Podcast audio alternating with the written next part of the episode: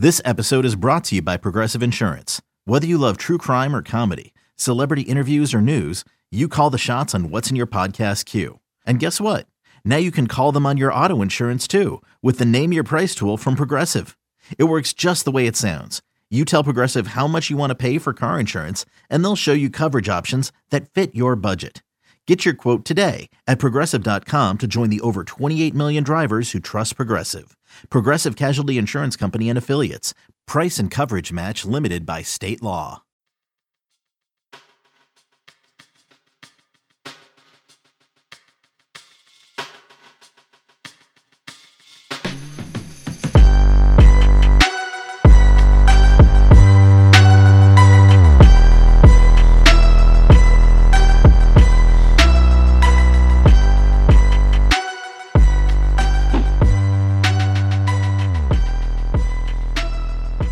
Welcome back to the Junkyard Dogcast, everybody. I'm Jake Rowe with Dogs 24 7. With me, as always, Kip Adams and Rusty Mansell, also of Dogs 24 7. Georgia South Carolina week. The Bulldogs have dominated this series. They're looking to dominate it a little bit more. I believe they've won. Uh, I have a hard time counting sometimes. I think it's every game since 2015. Uh, I guess the last time they lost was 2014. They've won 15, 16, 17, 18. So that's four in a row and uh, they've won all of those by 14 points or more.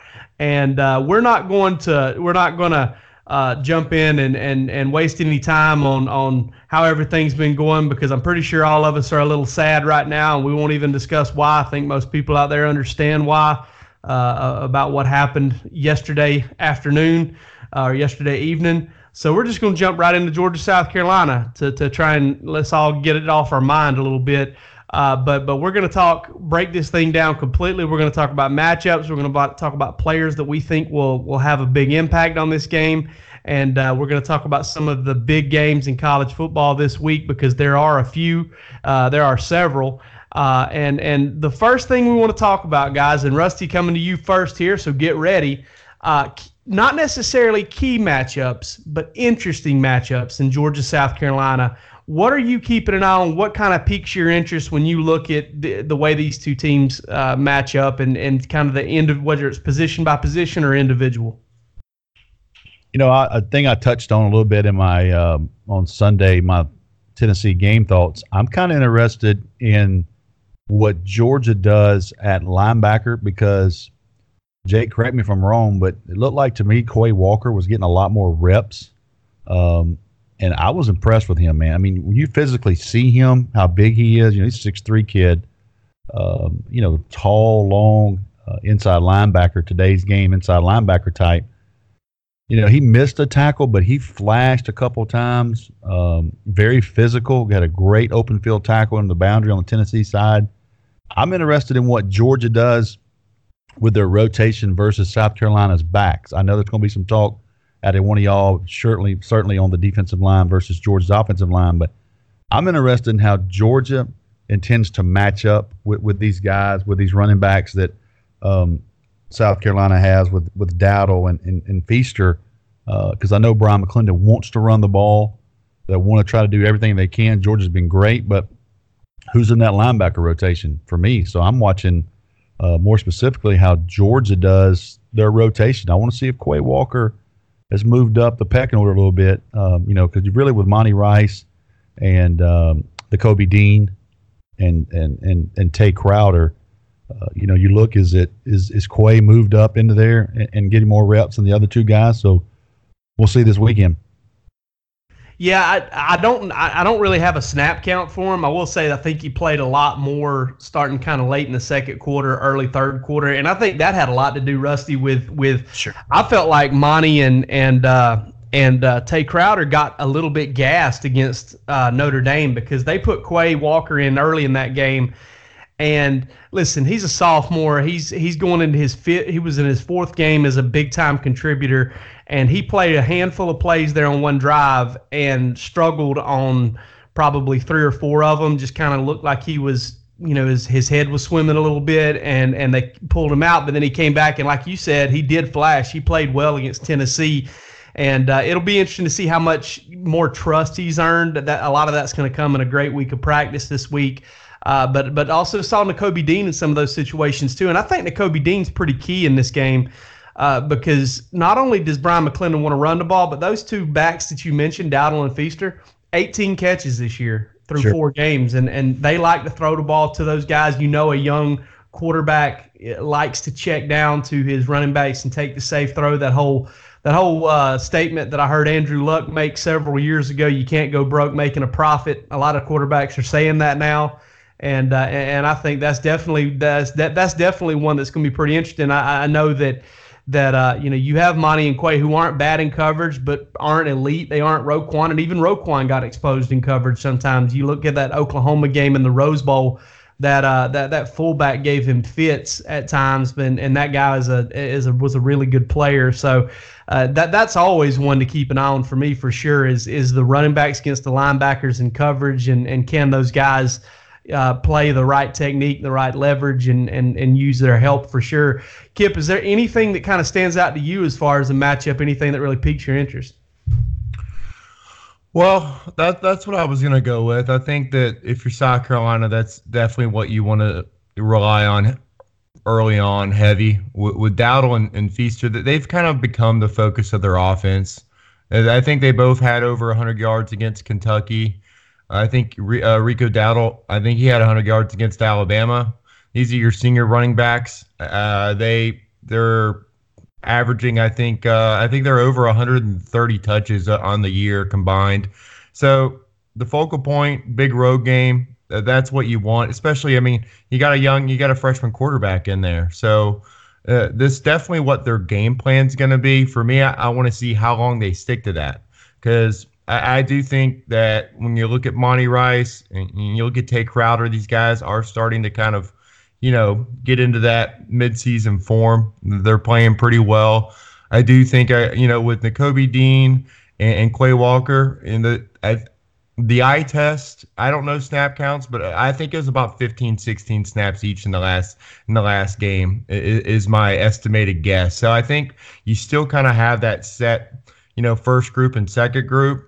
But but for me, yeah, I think that Quay Walker could be a guy that that as far as the matchups go in this game, kind of fits well into what Georgia would like to do in stopping these these guys on you know early on in the in these rushing downs and and kind of try to make South Carolina a one dimensional offense and and it's a dimension that they have not done well in this year. I mean, if if South Carolina has to start trying to push the ball downfield it is going to be a, a long game for them. So if I'm Georgia, I mean, you know, I, I stack that box against the run and, and and and make them try to you know test that secondary downfield. So. I mean that's kind of the same thing I'm I'm kind of uh, keen in on. I think that there is a there are a couple you know key spots that I think that Georgia will be able to uh, to exploit that that we'll touch on later. But but I think just early on in the game is you know, this is a stout rushing attack and a pair of talented, experienced running backs that Georgia's going up against. And I'm interested to see just how well they do trying to, to shut those guys down and, and force South, Carolina to, to take some shots. You know, I, I look at this game. I'm going to flip over to the other side of the ball. And I wrote this in the key matchups. And one of the reasons I put it in the key matchups is because I'm really interested to see how it plays out. But I like the matchup of of Jake Fromm against Travaris Robinson, Will Muschamp, and that South Carolina defense from a cerebral standpoint. And listen, I, I get it. Uh, you know, I, I, reported this past uh, Sunday, and and listen, I talked to a couple people that were like, Jake Fromm had Tennessee kind of chasing its tail a little bit defensively because they wanted to make some late adjustments uh, before the snap, and sometimes they were adjusting the stuff that Jake Fromm wasn't even checking to because he was using a lot of window dressing, and it was really valuable for Georgia in that game, especially in the passing game. Uh, you know, Rusty, you brought up the 33-yard pass on on the last podcast to Demetrius Robertson. Um, that was one that was kind of singled out to me. Is is is Jake kind of made them think that, that they went with what they called, but they Tennessee wouldn't have known it because Georgia made some adjustments or or did some dummy calls that made Tennessee think that maybe Georgia was making some adjustments to what they were doing. Uh, but but so looking at that, and I know some people get tired of hearing about what Jake Fromm does before the snap. Kirby Smart's harped on it. We've harped on it. But in, in reality, that's a big part of Georgia's offense. Like that's a big part of of the way this thing works and and Georgia's success in that regard. So I'm really interested in it because you know, listen, those are a couple, the couple of really good defensive coaches right there. I mean, yeah, Robinson is is not only a fantastic recruiter and he's got that reputation as well, and an evaluator, but he he's a smart coach. I mean, they're, they're, he's hitched his wagon to Will Muschamp. He's been with him for a long time. Those two are really good coaches. I mean, if it, w- there's no doubt in my mind that if Will Muschamp was floating around out there, that he would have already been uh, Kirby Smart's defensive coordinator. Kirby has a has high praise for the guy, has high thoughts about the guy. They're they're they're really good friends, and so there are two sharp defensive minds right there against a very sharp quarterback, and and James Coley, uh, an offensive coordinator that that I think, based on the Tennessee game, is really starting to get a little bit of a feel for what he has offensively. Uh, you know, and I think Georgia's offensive line in general was was a was a reason that that Georgia could kind of figure things out on the fly because they know that they can kind of lean on those guys and wear teams down and and uh, you know you kind of have some time to to feel things out to get some freshmen some young guys up to speed before you can kind of become as explosive as you want to be but I'm really interested to see how Jake Fromm handles what they throw at him because you know they're going to try to come at him with a blitz or two. They're going to try to disguise some stuff. They're going to try to confuse him a little bit and make him hold the ball a little bit longer against that really good defensive line. I mean, Javon Kinlaw and uh, and DJ Wonnum are, are about as good as you're going to find as far as a defensive tackle, defensive end duo in this league. They're really good. I mean, you've got the SEC leader in sacks and the S- and one of the SEC leaders in tackles for a loss just right there, two impactful players. But but in order to make that count against Georgia's passing game, you've got to get Jake Fromm to hold on to the football for a little while. And and I just think that's that's incredibly key uh, for South Carolina if they're going to create some negative plays early and potentially create a couple of turnovers. Rusty, you're you're you've got a really good solid knowledge of, of Kirby and, and his background and Will Muschamp and his background. I want to get your thoughts on that. Those two are extremely close.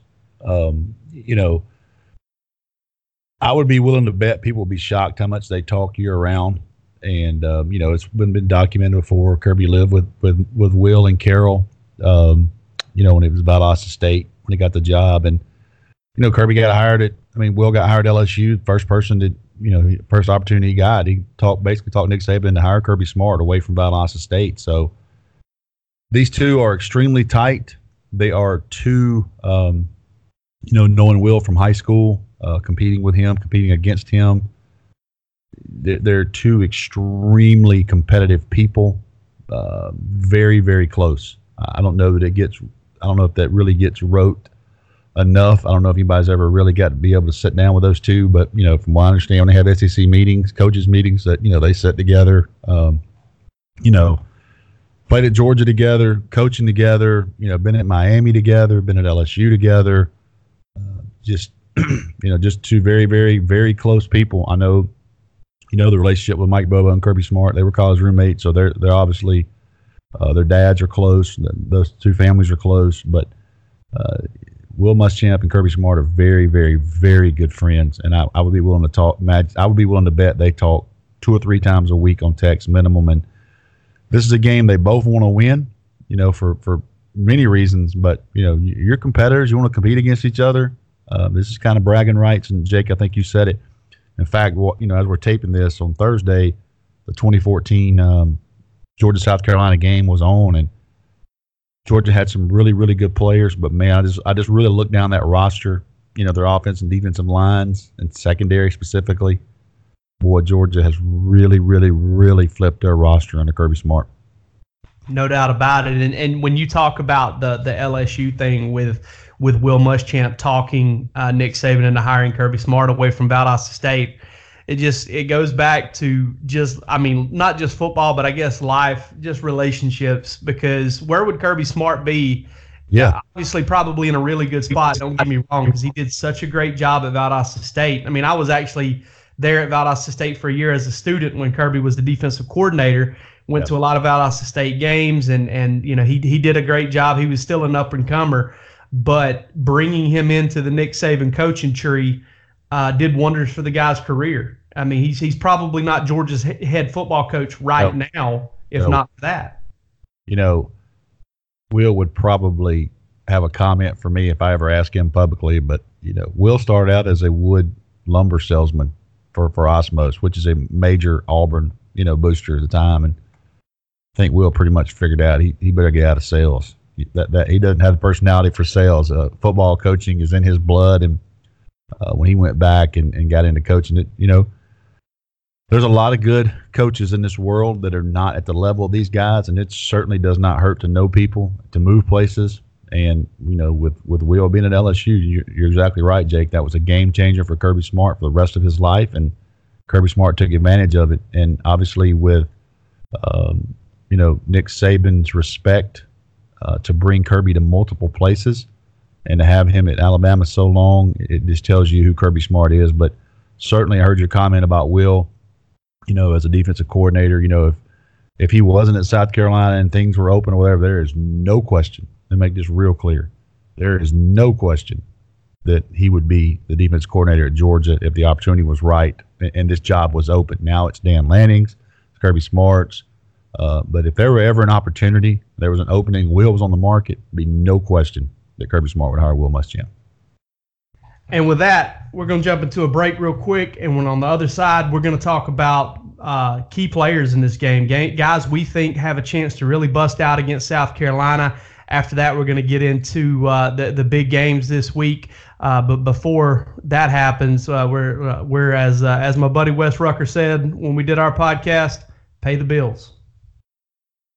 Introducing the two-way V4, where groundbreaking fuel cell technology meets fresh foam cushioning for the ultimate performance. With fuel cell, each step feels explosive, delivering unparalleled energy return. Paired with fresh foam, experience maximum comfort throughout the game. Its lightweight textile upper offers support and breathability without sacrificing agility. Whether you're hitting the clutch shot or locking down the opposition, the two-way V4 gives you the tools to play at a high level. Learn more and purchase the two-way for yourself at newbalance.com.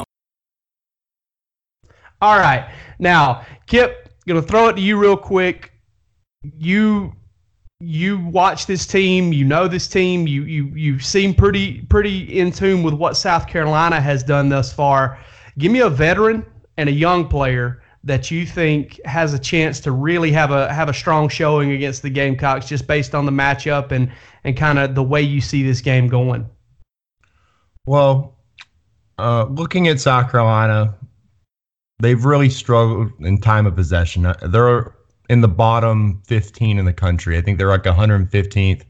They're dead last in the SEC in time of possession. And, and really, when you look at you know a little deeper, it's, it's third down conversions. They're not able to keep the offense on the field. They're again, they're outside the top 100 in, in that as well. I think it's uh, like 30, 31, 33% that, that they're converting their third downs. And so again, looking to this game and what they're hoping to do offensively and, and establishing that heavy run, I think that you get into that second quarter and, and they start having some three and outs if they're not successful and, and, and trying to put their game plan together. They're going to start trying to, you know, push the ball downfield, and, and this is where the, their offensive line is really going to come into play. They are approaching, you know, being outside the top 100 in sacks allowed. They're they're allowing close to three sacks per game. And really, when you look at that that right tackle spot, they are starting a true freshman there, and Jaylen Nichols. Uh, Dylan Wonnum got hurt; he's out. So for me, I'm looking at Azeez Ojulari, a guy that's really stepped up and become kind of that, you know, that that havoc wreaker for Georgia, being a, you know the the team leader in, in tackles for loss and sacks. I think that when you have a team that struggles to push the ball downfield, but then the, you know they are pushed into that situation, it really gives you a, a, chance to to make some plays in the backfield. So I think that uh, this is a game that sets up well for Azeez to kind of again push himself into that that national stage as being one of the the better pass rushers in the SEC. And, and, and statistically speaking, it could be a situation where again he has multiple sacks or multiple tackles for loss in this game. So for me, uh, Azeez Ojulari's you know my guy to watch in this game. I think he he set up well to perform well in that area, and and then a youngster, you know, I'm going to look back at George Pickens as a guy that you know, again came out strong early on, and you know hasn't had a bunch of huge games recently, but at the same time, I think that you know Georgia is going to have a chance to to do some play action or to you know to to get a big player two downfield, and I think George Pickens is set up well to to break a tackle or two in this game, and and, and maybe have a you know a a 50 60 yard play in them that, that, goes for a touchdown and kind of puts this game away in that second third quarter. So i got george pickens as my guy. I think uh, he, you know, the matchups are well for him in that secondary for South Carolina. I think that he's going to uh, he's going to break a couple in this one, and and you know, I'm I'm leaning heavily on him. I'm leaning heavily on Georgia to to hook me up on this one. I'm still hurt for them doing me wrong on James Cook, but I, I think I feel pretty good about you know him having a big play in this game. Get before before I give mine, what does it say about Azeez Ojulari that he's a redshirt freshman playing in I think, about to play in his ninth game as a Bulldog, and you already look at him as a veteran. I mean, I think he's he's stepped up and he's established so that he can be a guy that they can depend on. And for me, I mean, it doesn't matter what the class is. If you're a guy that you know has has stepped into the forefront and and, and performed when the lights are on you, then then again, you're one of those guys for this team. So I, I, for me, I mean, I know we're talking about a, a veteran and, and a young guy to step up, but for me, I think Azeez has played a lot of football already, and and he is, you know, again, he, he's a guy that's a leader now and a leader moving forward. He lets his play do the talking for him, and I think the team can can really rally around him and depend on him and in clutch situations. So he he checks all the boxes for for me as far as a, a veteran in this defense. But you're right, it does establish that this is a defense that has a great you know mix of, of young guys and, and veteran players it's just he he's that guy again. Overall, looking back in this game as the MVP, I, I think he's going to be a guy that you know we look back and say, you know, he had some big plays that kind of put this game away for Georgia and allowed them to kind of do what they want offensively and defensively. I'm 100% on board with with you gone, you know, you putting him in that veteran category. But when you think about it, you're just it, to me it just says so much about him as a player. And and you've heard Kirby Smart talk about how he's taken over the outside linebacker room. That that nine games into his career, in in terms of games played, he's still a freshman, and and he's I'm still a redshirt freshman officially but he's he's done so much already and carried himself in such a way that you still view him as a veteran and I do too and I'm sure Rusty does as well. It's just it's just incredible you know kind of the impact and and how guys can uh, with their leadership ability and again with the way they carry themselves they can kind of transcend age and class and all that stuff and and become look to veterans so early in their career and, and I just think that's that's pretty remarkable. It takes it takes a pretty special guy, pretty special person on top of a special player to do that. I'm going to jump in with mine here real quick. I, I like Demetrius Robertson in this game because I just feel like the last two games he has been so close to to breaking off that big play. He's only getting healthier from that hamstring injury. To be honest with you, I think on that tunnel screen early on against Tennessee, if that's Demetrius Robertson Sans uh, uh, hamstring injury, he's gone. I, I, he's I've seen the kid run before. I've seen his speed. I, I, don't think they catch him. I think he's gone on that play, and I think as he gets healthier, you're going to see some of those plays out of him. I like him in the slot. Uh, you know, I think that's a, a spot where where Jake Fromm is going to be able to turn to for a big play, and, I think Demetrius Robertson really matches up well with this team. I also like Demetrius more so than Tyler Simmons, even though they seem a little bit committed to getting Tyler Simmons to football in these situations. I like him a little more on those jet sweeps. Maybe that's also because of the hamstring, but from the screen game to the downfield passing game to the more technical routes and stuff like that, Demetrius has been huge for Georgia these past couple of games, and I just I like that matchup there. As far as a young guy goes, uh, you know. I, am kind of bouncing between a couple guys here because I, I also think Dominick Blaylock uh, can handle, um, can can can really find some space on this team. Uh, I'm sorry, in this game, and make some plays. But I'm going to go over to the defensive side, and I think if Georgia's able to get a lead early in this game, I went with this guy last week in, in our picks to click, and I'm going to go with him again. I like Nolan Smith. I'm I'm I'm waiting on that game. And you brought up the issues at tackle that, that South Carolina has in pass protection. They've been great as far as run blocking, but they are exploitable when it comes to pass protection. And if Georgia's able to get a lead and pin their ears back, 14 points, 17 points, get South Carolina to abandon the run or at least cut down the run uh, run game script. I like. I think Nolan Smith can have a really big game. I think he can be a guy that, that makes a few plays and and maybe jars the ball loose or something like that. But but the way he plays, uh, you know, so hard and and and and, and relentless and, and his physical talent and and again, he's another guy that's improving. He's getting older. He's getting more. He's getting more comfortable. He's playing faster, and I think that's going to result in some big plays for him. Rusty, who are your picks? Well, I go last, so obviously we're gonna get some duplicates. But I love the Nolan Smith pick. Listen, touching on that, you know, you're you're week seven now. We week seven. Is that where I'm at? Week seven football, um, college yeah, football. right. These guys are not freshmen anymore. You know, they they spent all spring and summer. Um, you know, all summer for sure, all August pads. Uh, you know, we're in week seven of their true freshman year, and you know, Nolan Smith has played in big environments, played against Notre Dame. He's been in Knoxville now at night. Um, he has seen a lot. Now he'll see something different when he goes to Auburn. Auburn's going to be, you know, a little different road trip. Georgia, Florida, be something he experiences for the first time as a player. But experience-wise, Nolan Smith is getting more and more comfortable. It's time for him to to be that guy. Uh, I think Azeez Ojulari played great last week. I think he can give them as well that next punch off the bench, and I think Nolan's a great pick. Um, I, I, like George Pickens. I, I, just think that he's starting to get more looks uh, from, again, you know, when I write in preseason, I always write, hey, so and so is going to be a different player come that November stretch. Well, it's time to start becoming that different player. You're getting touches, you're uh, getting you're getting targets. Um, you know, defenses are starting to have an account for you because your size, what you're putting on tape. And I just think that two freshmen, two very, very talented freshmen, George Pickens and Nolan Smith, are they're about to to show you why they were who they were in high school rankings. And and and listen, you get three years out of guys like this. So one year is about seventy percent done, and, and, that's hard to say, but um, you know it's time for these guys to start making plays, and I believe both of them will. And I think they're going to be better down the stretch, and they're going to be even more key pieces to Georgia as the season unfolds, and I think it starts Saturday. You got a veteran for us? You got you got any uh, an experienced guy that you feel like is is kind of going to? And I know you've said that that Nolan's not a freshman anymore, but do you have anybody that you know in that sophomore, junior, senior range that you got your eye on?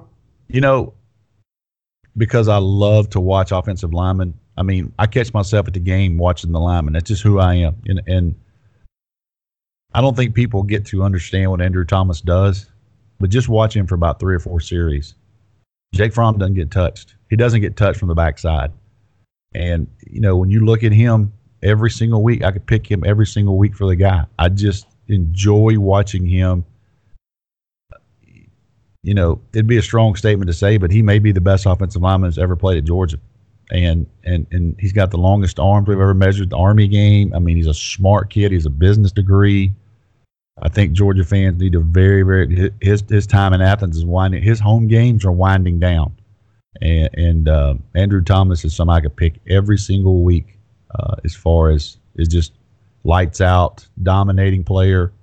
Just watch him for two series this weekend. Just pick you out any two series and watch what he does because he absolutely. I remember last year being at South Carolina game, he came out and they had to put in Cade Mays as a true freshman, and Cade definitely held his own, but you tell a little bit of difference Andrew Thomas is got a very, very good shot of being the number one draft pick next year, especially if the Jets get this thing uh, and the Dolphins don't. So I'm just, I'm just telling you, Andrew Thomas, I can do him every week, but I'm gonna go ahead and single him out this week because I got a chance to watch him last week against Tennessee up close, and man, that dude is is, is something freaky.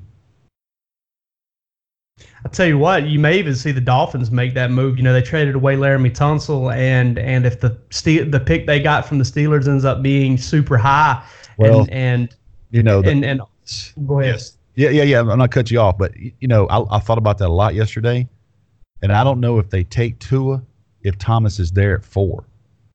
So you got a big decision on them. Do you take Andrew Thomas and then take Justin, you know, the Oregon quarterback at four?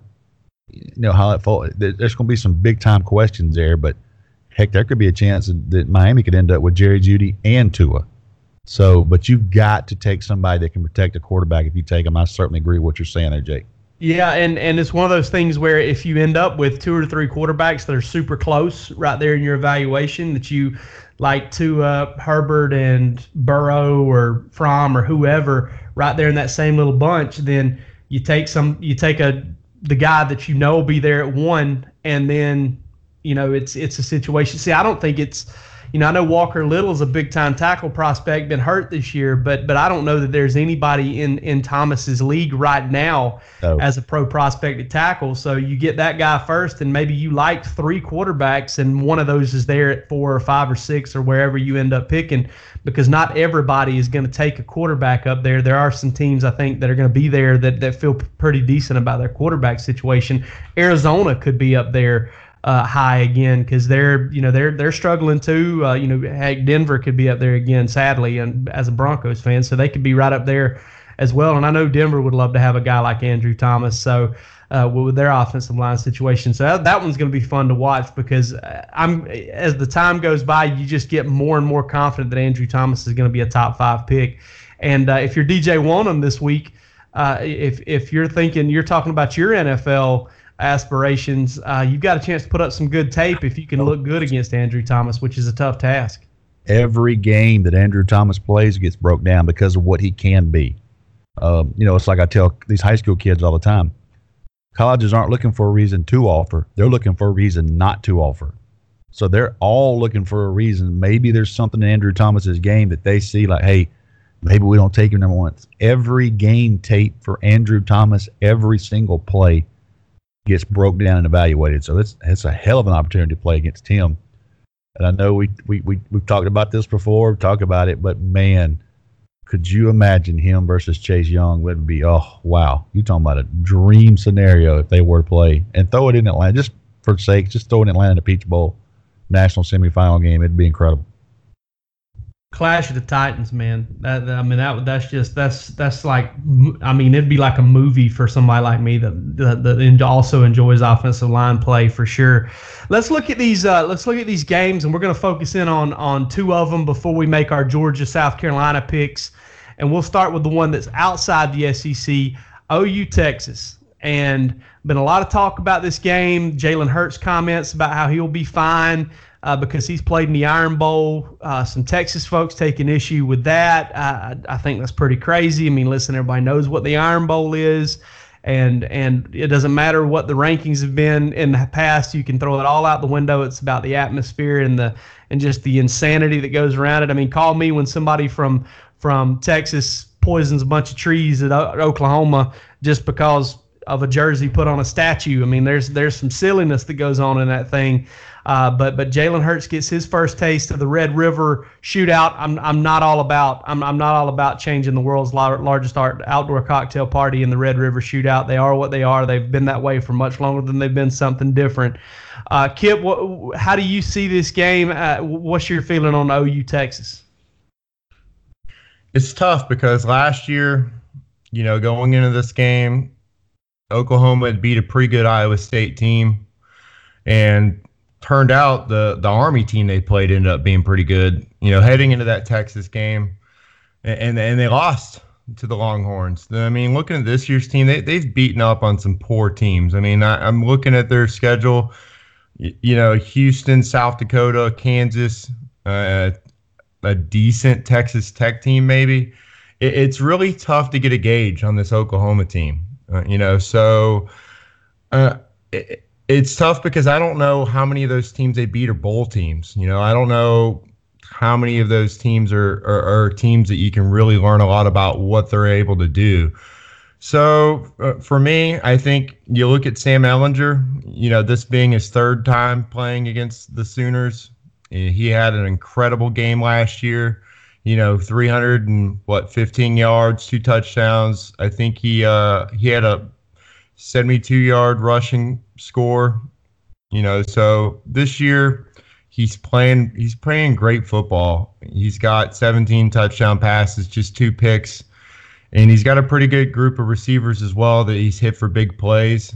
And so, you know, I know the Texas offense hasn't been as dangerous as Oklahoma's, but you know, I think the opponents have had something to do with that. I mean, this is a Texas team that can go toe to toe with them if it is a shootout. And so for me, I'm, I'm kind of looking to see what happens when Oklahoma's been given a big push. You know, the, I think that you you look at dealing with adversity, and that's what coaches always try to harp on. Is you know we want to see what happens when this team deals with that, and I think this is going to give Oklahoma that first chance to see what they're made of. Because I do think that Texas is going to be able to keep pushing and pushing and pushing and, and, and keep the foot on the pedal offensively and and also control the clock. So Oklahoma might end up having to press a little bit offensively. I, I think that Jalen Hurts is going to be, again, under pressure from Texas's defensive front. And this is going to be a back and forth fight. And so it's going to be about, you know, who can take that momentum and come up with enough big plays. And, and I've thought about this for a while. And I know that, you know, again, Oklahoma's had all the press clippings in this game, but you know, this could be a situation where Jalen ends up making a couple mistakes that cost Oklahoma in this football game. And so, you know, I, I think that this is this is one where I have Texas coming out on top at the very end of the game. I'll, I'll just say uh, 27-24. But again, I, I just think that we don't know enough about the Oklahoma team. A lot of people are already, you know, question, you know, putting them in that playoff situation. And again, you can't really do that with any team right now. But I'm just thinking, you know, they might have a lot of things that get exposed in this game by Texas, even though Texas has got a couple injuries here and there. I, I think that they're going to give them just enough issues up front defensively to to really uh, push Oklahoma to to try to do things that they haven't been doing this year. So again, I got the Longhorns winning this game by a field goal. Wow. I look at this game, and to me, um, I really think Texas can run the ball, especially with Sam Ehlinger. I, I know they haven't been super healthy at running back, and, and the running game is not necessarily prolific. Uh, but I do think that they can kind of grind it out. It's not necessarily Tom Herman's style because they like to go with pace, but I think you kind of have to do whatever you can to win. Uh, th- I mean, this being a huge rivalry game, this is going to be all about who lands the punches first. Texas did that last year. You know, I like Texas in this game, and I like the over. I think it's going to be high scoring like last year. I don't, you know, no, everybody was talking about Oklahoma's improved defense, and I do think they're probably a little bit better.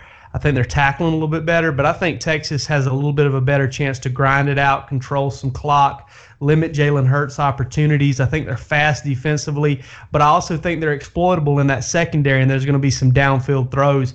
I'm going to take Texas to win this game, and I've got Texas uh, to win at 37 34. I think that's that's the way I kind of see it playing out. It's kind of an exciting, up tempo game where Texas at some point is able to get the ground game going, is able to put together a drive, uh, the, a, a, long drive that kind of wears Oklahoma out a little bit, skews the time of possession in their favor, and, and pull out the win. So I'm taking Texas 37 34. What do you got, Rusty? Wow. Y'all two uh, dropping the hammer this morning. Um, Texas is banged up, man. Their secondary is banged up, playing without two starters, I think. And just you know, I think what we have seen, obviously covering the games we have seen, and you know what he's laid out on paper uh, the last two, two and a half, three years. Jalen Hurts can absolutely kill you with his legs, and I think he's going to be able to make the throws he needs to make. But I think Texas and the whole uh, Big 12 are about to find out that not only can he throw the ball pretty damn good, but his legs make him special uh, he extends plays. He's big. He's strong. And I don't think he's going to have to necessarily throw for 250, 300 yards to win this game. But I could very well see Jalen Hurts running for 120, 130 yards and being the key piece there. Uh, and I do agree it's going to be a high scoring game, but um, I'll, I'll, take Oklahoma 41, Texas 31. I think a game is going to be a game all the way through four quarters, but I just look for Jalen Hurts to uh, make two or three key plays with his legs. Man, he's so hard to tackle, so thick in his lower body. And if he can hit a couple key passes there, uh, just enough to soften them up with some younger guys in the secondary, I just think Oklahoma is going to be too much. But I will say, as I posted on the board uh, this morning, if you're a Georgia fan, if you're anybody else fan other than Oklahoma, you need to be pulling for Texas right here because if Oklahoma wins this game, chances are they they're, they're in. Uh, you know, likely a Texas rematch could possibly, but uh, th- this would go a long way if Oklahoma were to lose. Uh, some spots might get tough for the Big 12. And I tell you what, if you like offensive line play and you like center play, check out Oklahoma center Creed Humphrey. Ah, man, that cat is one of the best centers I've ever seen play the game at the college level. Freak show. Um, he, he's kind of a David Andrews, but bigger and that's I mean if you if you talk to any NFL scouts about David Andrews ever if David Andrews was 6'4", 315 pounds, uh, he would probably they'd probably get him a yellow jacket right now or a gold jacket. I shouldn't say yellow; that was probably offensive to some people. But uh, if you if you get him a gold, you probably hand him a gold jacket right now because that's the only knock on his games. He's not a super big guy, but Creed Humphrey has the the tools to be as good as anybody. Let's get to the exciting one, man. The one that's a lot closer to home, and and two teams that that we've both seen. All three of us have seen. Sorry. Uh, a lot, and, and that's Florida and LSU. And Rusty, I'm coming to you first. Uh, you talked about being a huge LSU fan last week. Didn't even have them in your top two. I don't know what to believe anymore. Uh, what what do you think about this one? I think LSU is going to handle Florida. I think they're going to uh, look. I love Florida secondary. Uh, Grantham is going to pick his battles with Burrow. He's not going to be as free rein as he was with Bo Nix. You know, he's facing a graduate transfer, very experienced quarterback. Man, it's going to be ridiculous. Can you imagine? Could you imagine just sitting on field level and just watching that game? That that stadium is going to be unhinged um, on Saturday night in that place in Death Valley. I just think LSU is going to take it to them. Um, I think Florida's offense is going to have some problems. I went back and watched the Auburn game. You know, there's some inconsistencies there. What they're trying to do, I like Florida's wide receivers, and I've said this all along. Their wide receivers are extremely underrated. They got some straight dudes over there at wide receiver. Can they get them the ball? You know, Trask tough comes in after the hit last week. Those types of things, but um, I've got I've got um, I've got LSU 31, Florida 17, and I, and, and I don't know if it'll be just my opinion, if LSU is who I think they are, they're going to handle this game by two touchdowns. I'm on board with you as far as that goes, and I think it can't be. I think you can't uh, overstate how much Florida having to play Auburn last week plays into this huge sure. emotional win. They're going to be up for it. Are they going to be able to handle this thing for four quarters on the road? A, in a game that's turned into a cross division rivalry um, over the past you know decade, decade and a half. There have been some big games. There have been some big upsets that have propelled each of these teams to to, to greater heights. Uh, one thing that concerns me on LSU's part, though, is I think LSU is vulnerable when it comes to pass protection. Now, Joe Burrow has done a really good job of getting the ball out, and he's he's a mobile guy. He he extends plays. He does a good job with that. But I think if Florida hits on some of these blitzes, and like you said, Grantham's going to pick his pick his chances, pick his opportunities here. He's going to pick his battles. But I think that, that they'll be able to get, hit some plays against LSU. But I think four quarters, uh, Florida coming off that emotional, physical football game last week. Also, Florida turned it over four times, and it's not going to get easier to to take care of the football on the road. You know, four fumbles. Uh, I, I like LSU in this game. I, am going to pick a similar score, but I don't think. I, I think this is a. I think this looks like a defensive battle for about th- two and a half, maybe three quarters.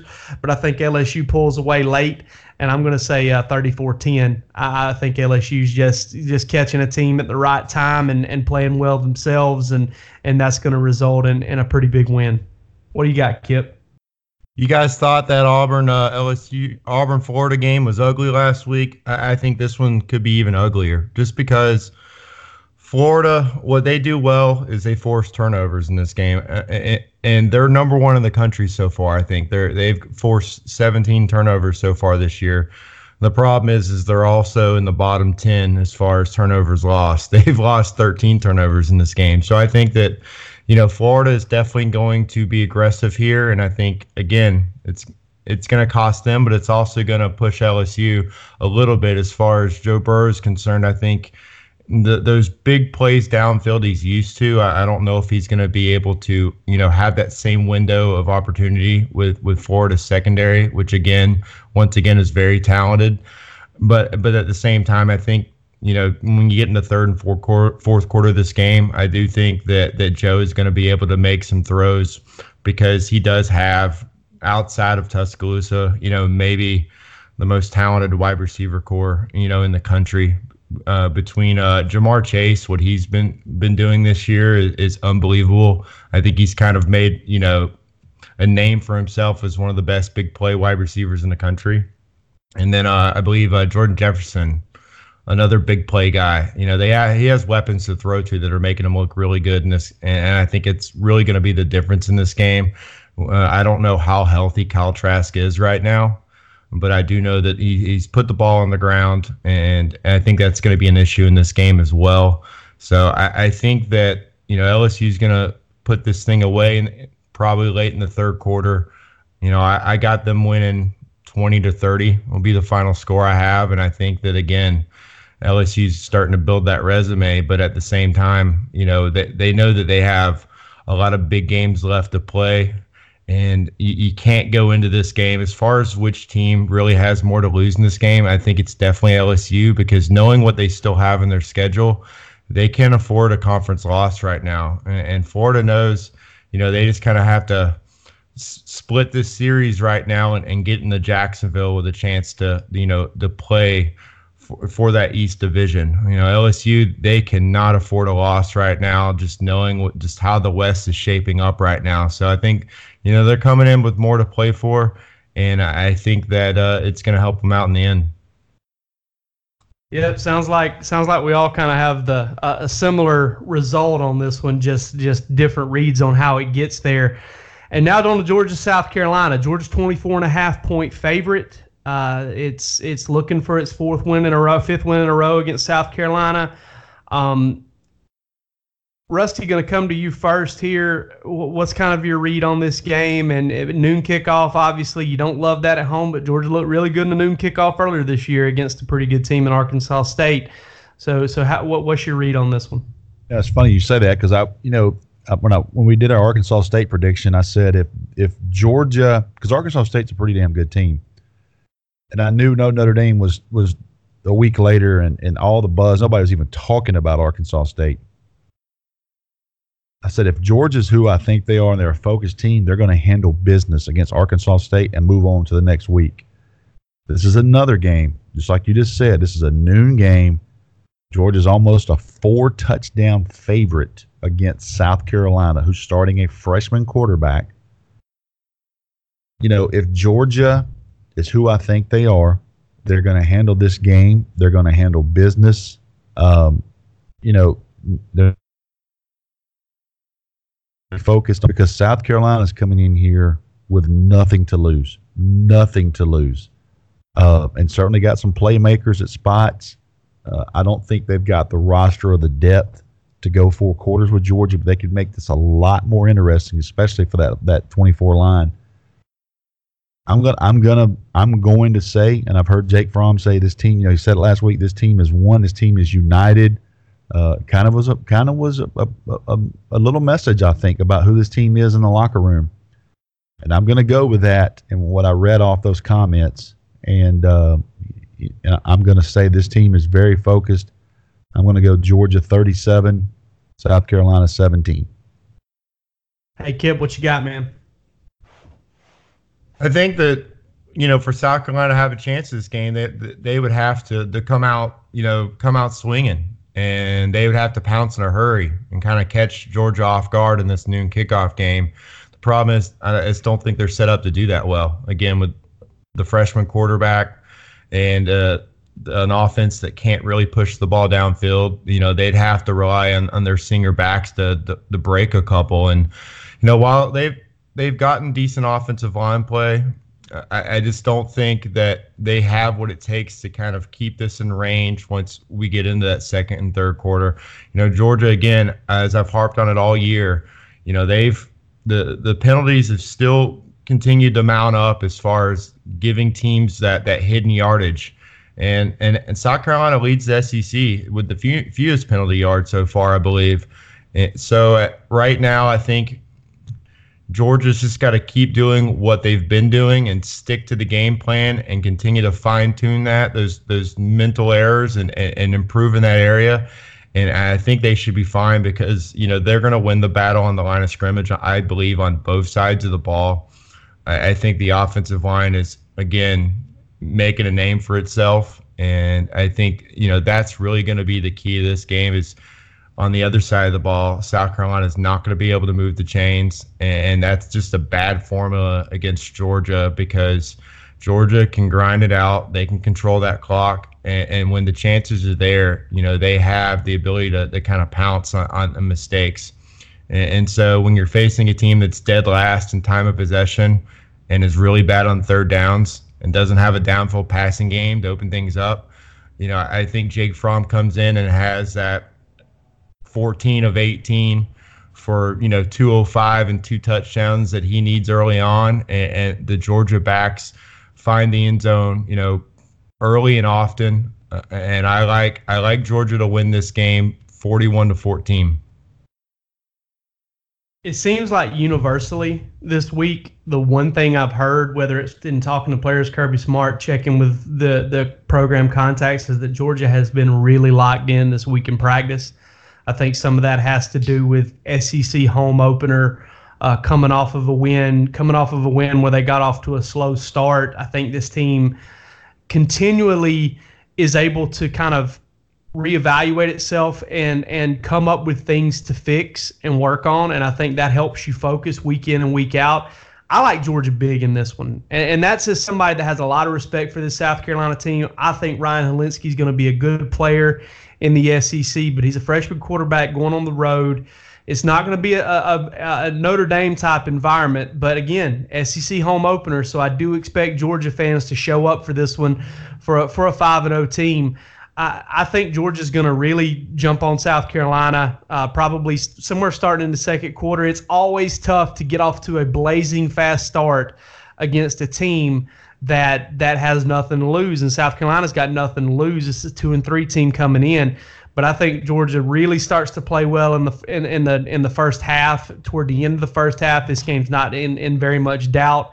Uh, by the third quarter, where Georgia's just been astronomically good in the third quarter this year, over the past two years, to be honest with you, and and I think it's I think the Bulldogs start to hit some big plays in the passing game, working off play action. I, I agree with you, Kip. I think Georgia wins both lines of scrimmage and that's with all the respect in the world for Javon Kinlaw and and uh, and and DJ Wonnum. I, I, like Georgia 41 to 14 in this one. I, I think the Bulldogs, uh, you know, really pull away, and it, it looks us very similar. And, and that may have been the score actually to last year's game, and maybe it's 41-17. I'm I'm not even 100% sure, but I think that it shapes up a lot like that one. That that Georgia kind of gets off to a fast start and uh, and then this one's really not in doubt by the time the, the fourth quarter comes around and and uh, you know this this Georgia team I think it really starts needs to start hitting its stride and I think that that obviously they did in the second half last week against Tennessee and I think that carries over into this game. Any final thoughts going into this game for either of you? What is it? October 10th today? Yes. Jake, give me your Heisman. Um Hmm. I think Tua's going to win the Heisman. I I, th- I think that the voters uh, kind of know that one kind of got swiped from him last year. Not that he was wronged, but it just kind of came in at the last moment, and somebody snatched it from him. Uh, in, in Kyler Murray, I think Tua is going to win the Heisman. Yep. I got Tua as the leader in the clubhouse right now. I mean, you can't have over 20 touchdowns, no picks, uh, you know, he's already Alabama's career touchdown leader after only 20 starts. I think just what he's been able to do. It's a body of work thing, but it's also just his receivers this year going down the stretch. Uh, they're going to be tough to beat. You know, I think that they're they're making him look good, but he, he is he is playing lights out football right now, and teams have tried to do a little bit of everything against the Crimson Tide this year, and all Tua does is continue to shred them up, and so I, I just think that as of right now, you, you can't bet against them. I mean, they're an 18 point favorite, I believe, over Texas A&M on the road this this weekend, and it's just uh it's just incredible uh, what what he's been able to do offensively and, and, where this this Alabama offense is now. Just again, compared to what they looked like before he got there. Tua is going to have his game. It's going to be at Auburn. It's going to be LSU at home and the SEC championship. He'll have three games that will determine if he wins a Heisman. Uh, and and I, I certainly I'm with you. I would say Tua right now, but those three games are going to tell a tale for him. Well, looks like we've kind of got a little bit of a consensus on the Heisman. We got a consensus on the Georgia South Carolina game and the uh, uh, LSU Florida game. Uh, a little bit of a disparity there on the uh, Texas Oklahoma game, but we'll all be watching that. We'll be that? watching the ga- we'll be watching the game closely. We'll be back with you guys uh, on Sunday night uh, to recap Georgia South Carolina still hoping to uh, to to have a guest on next week that that we're pretty sure you guys are going to really enjoy. But for this show, that's all we've got. I'm Jake Rowe with the with the uh, Junkyard Dogcast, Dogs 24 7. Got a little twisted over my words there. He's Skip Adams and Rusty Mansell of Dogs 24 7. And uh, we'll catch up with you guys on Sunday. Take care.